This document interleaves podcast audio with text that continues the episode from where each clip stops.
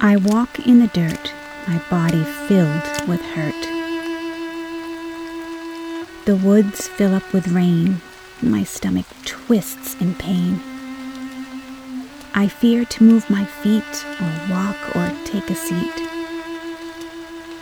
As I feel the mud, watery like my blood, dripping down my skin, afraid it will never end.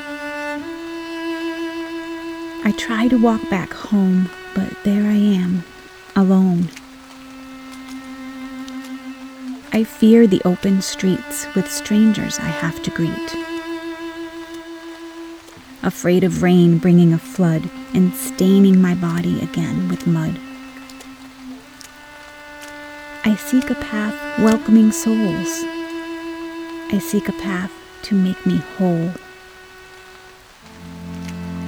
For the moments I cherish most begin to feel like they are ghosts.